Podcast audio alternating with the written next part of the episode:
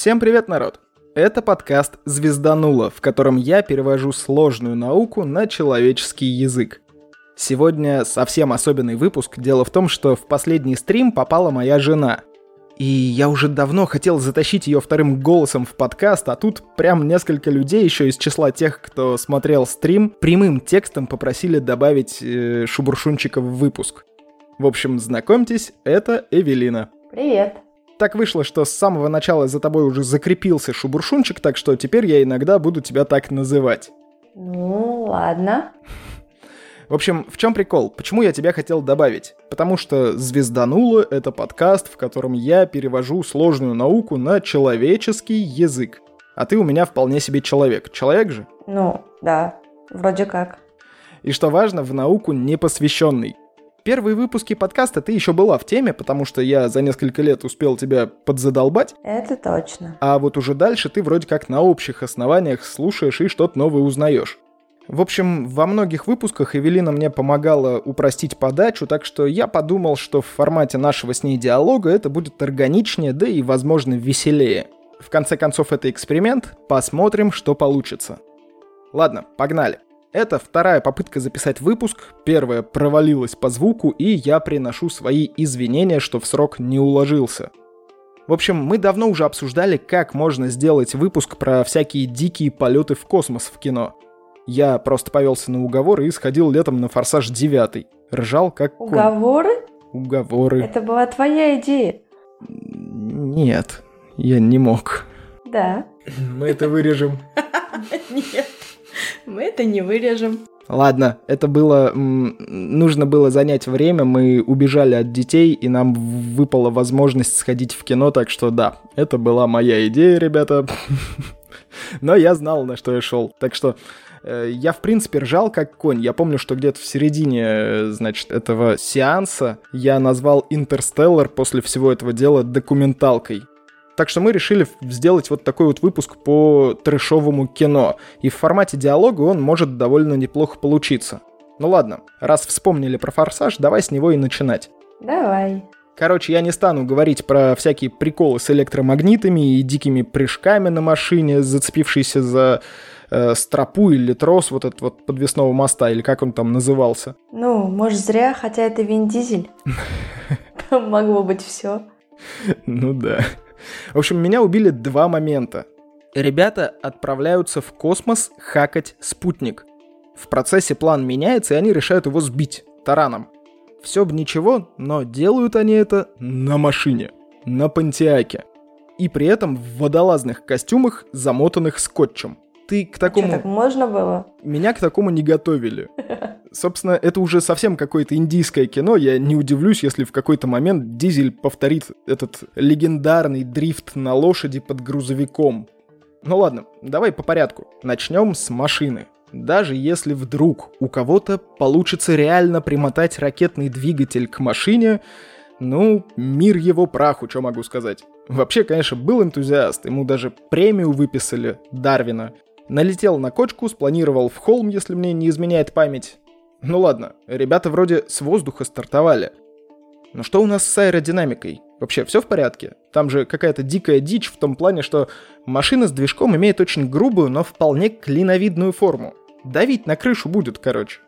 Мне кажется, ты ничего не понимаешь. Я ничего не понимаю. Не, Я... Нет, нет, ну вспомни эту картинку-то. Самолет, магия, магия, магия, магия, самолет. Угу. Ну да. Может, тут так же? Ну, в общем, всего этого Мега Пауэр Рейнджера должно было закрутить до ужаса.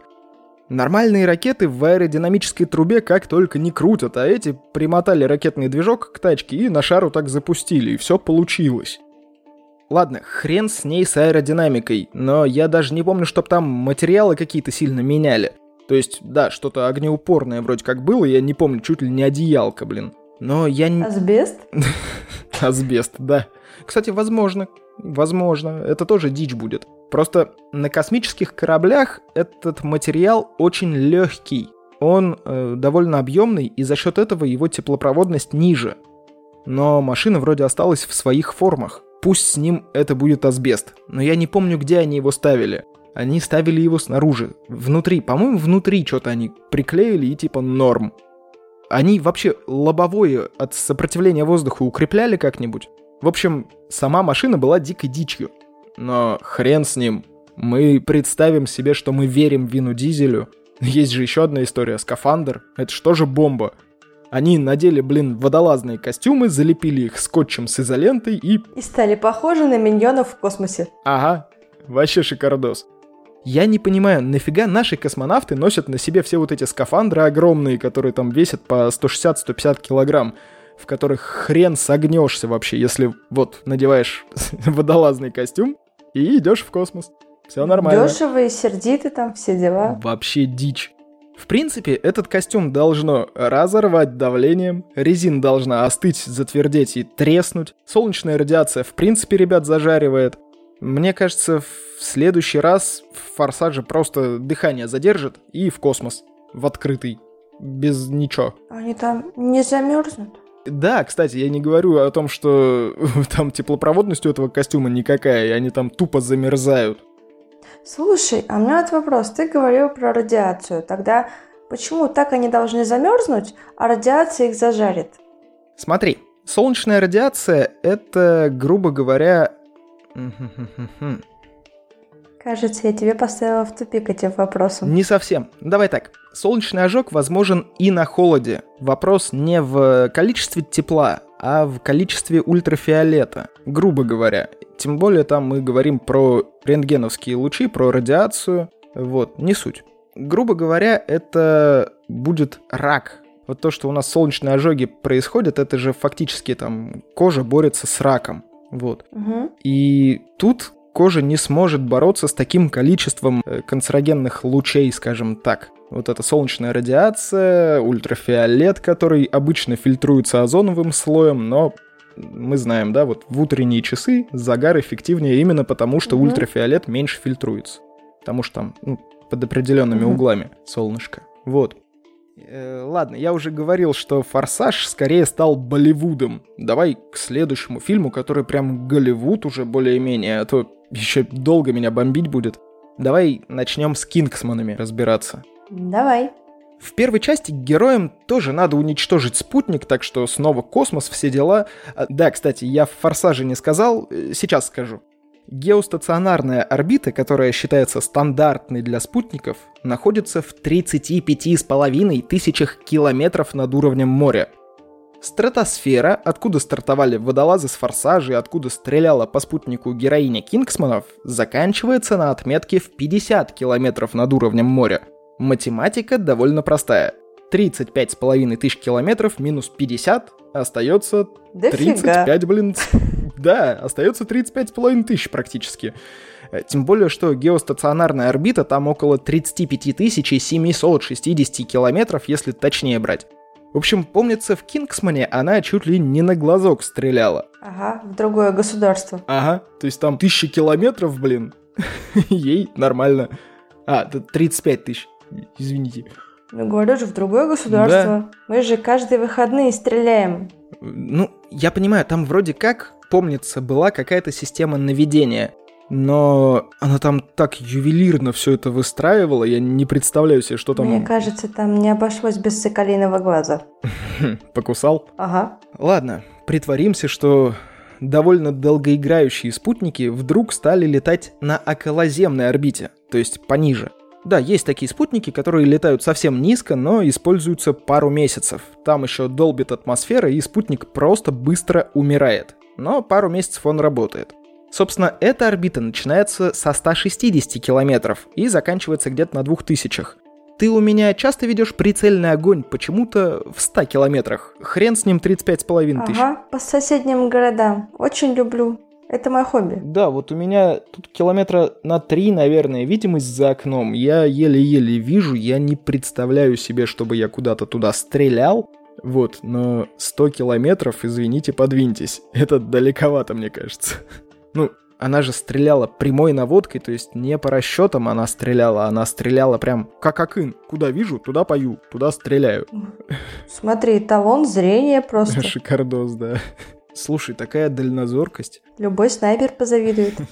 А вот сам аэростат, на котором она летала, вполне, между прочим, правдоподобен. В следующем году компания Worldview хочет начать катать туристов на аэростате как раз до границы стратосферы. Вот, такой... 2000 километров? Не-не-не, до 160. Такой э, аэростат называется стратостат, и пока рекорд высоты его полета 19 километров. И вот то, что он в Кингсмане там персональный, с модной платформой и всей фигней, я в расчет не беру. Сам принцип более-менее адекватный и рабочий. Но расстояния, конечно, совсем дикие. Как они добирать собираются оставшиеся 100 с лишним километров? Я думаю, они будут как-то укреплять шары свои. Там же он больше похож не на воздушный шар, он похож на дирижабль, и я думаю, вот корпус этого дирижабля они будут укреплять. Ага, главное, чтобы не как в Форсаж 9. А то, ой, страшно будет на таком летать. Да, там же вообще... Уф, не, я все, я не могу, это ненормально, давай дальше. Давай мы э, будем повышать уровень наукоемкости кино, Э, поэтому вот у нас был «Форсаж 9», который, ну, совсем сказка. Потом «Кингсманы», в которых, значит, это... Да, это все еще сказка, но она уже такая с намеком на более-менее хоть какой-то пиетет к физике. Размечтался. Ну, хоть чуть-чуть. Ну, давай вот третий фильм возьмем, один из моих любимых. Что там у тебя шебуршит? Я? Ты. Я шебуршу. Шебуршунчик. Все, оправдываем название. Да. Ладно, в общем, третий фильм, про который я хочу поговорить, это «Марсианин». Он лично для меня интереснее, чем «Интерстеллар», ну, просто потому что «Интерстеллар» — это тоже сказка, а в «Марсианине» сюжет более-менее имеет право на существование. В общем, не буду тянуть кота за мечту ветеринара, там есть два-три интересных момента именно с точки зрения космонавтики, а уж как он там картошку выращивал или еще чего-нибудь обсуждать будем или в следующем выпуске, или никогда-нибудь. Давай первый момент мы видим буквально в течение первых 10-15 минут. Корабль взлетает в бурю. В принципе, это возможно, но очень сильно рискованно. Если мы говорим про реальный мир, то мы вспоминаем вот последний запуск Джеймса Уэба. Ну, его переносили 19 раз, и 20 раз перенесли из-за плохой погоды. Так что это довольно серьезный аргумент, чтобы перенести запуск. И здесь корабль взлетает в бурю. Но опять же, там вроде и расчеты какие-то были обозначены, атмосфера на Марсе почти отсутствует, а значит и плотность, и сила этой бури такие себе. С другой Ага. С другой стороны, кусок антенны летит на ура в человека просто. Ну вот да, и кусок антенны отрывается сначала перед тем, как лететь на ура. То есть там же антенна обломанная, этот кусок отломанный, железка отломалась. По факту, э, марсианские бури скорее полевые то есть э, поднимает только пыль совсем мелкую.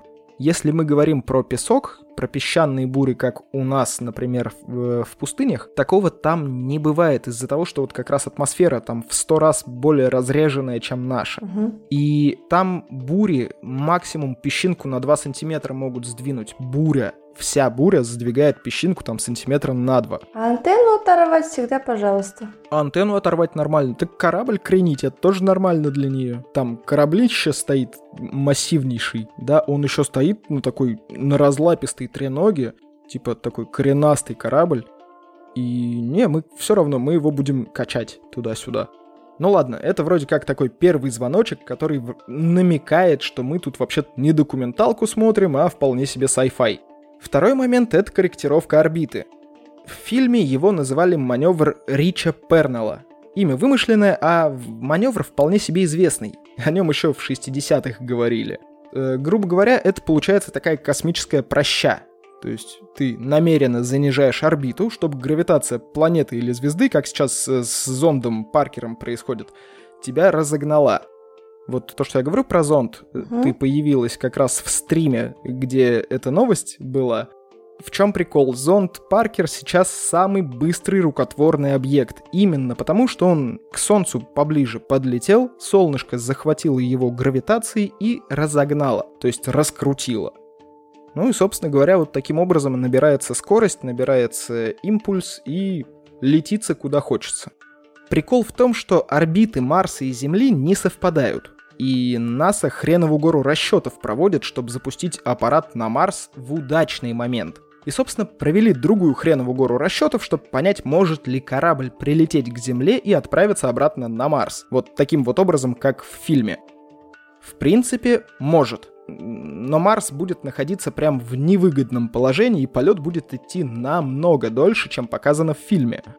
То есть проще, наверное, было снарядить новую команду. Ну, проще, не проще, знаешь, если вспомнить дальше фильм, они там новый летающий аппарат э, за полгода не могли сделать, он у них взорвался при запуске. Так что, мне кажется, вообще не проще. Ой, там этот аппарат еще тоже был довольно неправдоподобный, потому что посадочный модуль его э, рассчитан на земную тягу. И, соответственно, на Марсе он бы разлетелся там от того, что он очень мощный и не очень хорошо стабилизируется на Марсе. Вот, то есть... Так он и не долетел. Он и не долетел вообще, да. Так что, в принципе, даже если бы он долетел, то главный герой, скорее всего, либо, ну, типа, вкусный фейерверк, вот. Либо, либо собирал бы по Марсу, по огромному там плато, по какой-то пустыне, собирал бы тушенку вот эту собранную, потому что, ну, оно бы разлетелось там прям в небе, и все.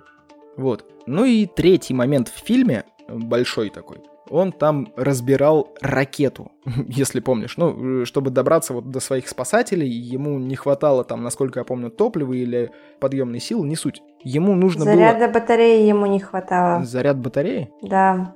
Он переживал, что приходится останавливаться слишком быстро, э, Нет. слишком часто. Нет, я же говорю не про это. И он искал... Я говорю, помнишь, когда Нет? он к ракете уже приехал, и провели расчеты, поняли, что угу. ракета слишком тяжелая, чтобы вывести его на ту орбиту, куда прилетит корабль спасения.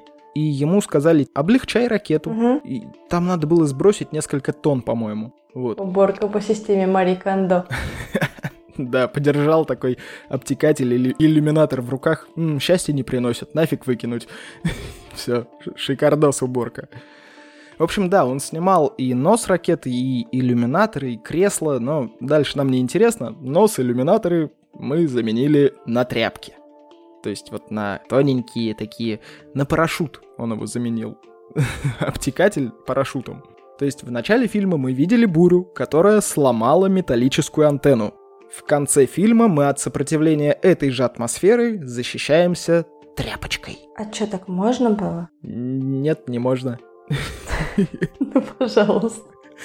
В принципе, я уже говорил, что атмосфера Марса довольно разреженная, но на кораблях, которые стартуют с Земли, обтекатели отстреливаются в еще более разреженной атмосфере. То есть, если э, мы говорим про атмосферу Марса, она соответствует где-то 50 километрам э, нашей атмосферы. А обтекатели отстреливаются где-то на 80. И вот эту разницу никто нигде не учитывал ни в фильме, ни в книге. Я уж не говорю о том, что при взлете поднимается пыль, мусор, э, песок, вот этот камни могут, которые могут повредить вот этот вот весь железобетонный просто барьер. Так что взлетать в кабриолете, мне кажется, довольно опасно. И вот этот момент нифига не правдоподобен. Но опять же, к фильму довольно много претензий, хотя мне он очень нравится. Прям бомбический получился фильм. Я не стану сейчас расписывать радиационный фон, способы получения воды, там, чем лучше картошку удобрять и какого черта на марсианском небе были облака и красный закат. Это меня, конечно, удивило, но Ридли Скотту можно. Он решил, что вот так зрителю привычнее. Хотя... Он художник, он так видит. да. Хотя по факту марсианские закаты и рассветы синие. Почему? Все из-за той же атмосферы. Э, меньше преломляется, больше свет проникает от звезды. По факту как-то так это происходит. Вот. Почему не белый? Солнышко же белым цветом, нет? Ну, давай так, солнышко большей частью светит белым с э, желтым оттенком, или вообще желтым, по-моему, желтым солнышко светит. Но суть в том, что на Марсе все равно есть какая-то атмосфера. В сто раз разреженнее, чем земная, но есть. Ну и вот она как раз тоже что-то преломляет. Так, ну, в общем, да, вот мы три момента обсудили больших. То, что он отстреливал, э, значит, обтекатели с иллюминаторами. То, что они взлетали в бурю. И корректировку орбиты. Так что пока с меня хватит, хотя Хотя хрен с ним, есть еще один маленький прокол, и маленький прокол, в, собственно, в скафандре. То есть э, в фильме герой протыкает свою перчатку, чтобы на реактивной тяге долететь до тех, кто его там спасал. Ему не хватало там что-то, какого-то количества метров. И все бы ничего, но э, только согласно всяким расчетам, давление внутри скафандра для вот такого вот маневра железного человека должно быть около 4 атмосфер. Ага, это то есть как два раза в колесе машины. Да. А дышать там как? Ну, не знаю. Короче, в следующий раз, у кого есть машина, кто золотник с колеса открутит, попробуйте вдохнуть оттуда. Если щеки не лопнут, не надо так делать. Не надо, я на, вся... на всякий случай скажу, если вдруг э, меня слушают совсем уже энтузиасты. Значит, не надо так делать, щеки, скорее всего, лопнут, ну или вы просто не удержите. вот, а 4 атмосферы — это уж совсем беда. То есть там и глазкам уже плохо, и всему плохо. Ну ладно, хрен с ним, мы спишем на неимоверную тягу к жизни. Кстати, после спасения там говорили, что от него пахнет ужасно. То есть вот когда его уже спасли, когда он э, начал снимать скафандр в корабле, уже его команда обнимала, и говорили, что пахнет от него ужасно. И вот у меня вопрос. А как именно он нагнал вот это давление внутри скафандра? Уж... История умалчивает. Ну да. В общем, вот такой выпуск получился у нас сегодня. Мы обсудили три фильма, мы обсудили «Форсаж 9», мы обсудили «Кингсманов» и мы обсудили «Марсианина». Давайте перейдем к закадру. Во-первых, обязательно дайте нам знать, как вам двухголосый формат. Сложность выпусков будем двигать туда-сюда, чтобы всем было интересно. Во-вторых, мы в принципе ждем ваших комментариев, просьб, пожеланий и прочего. В-третьих, ни донатов, ни вопросов на этой неделе не поступало, так что приз нашей звезданутой лотереи лежит нетронутым. Ну и все, наверное. Расскажите про подкаст друзьям, если вам нравится то, что мы тут делаем. С вами были Роман Юдаев и Шубуршунчик. Эвелина Юдаева. Услышимся в следующем выпуске. Пока-пока.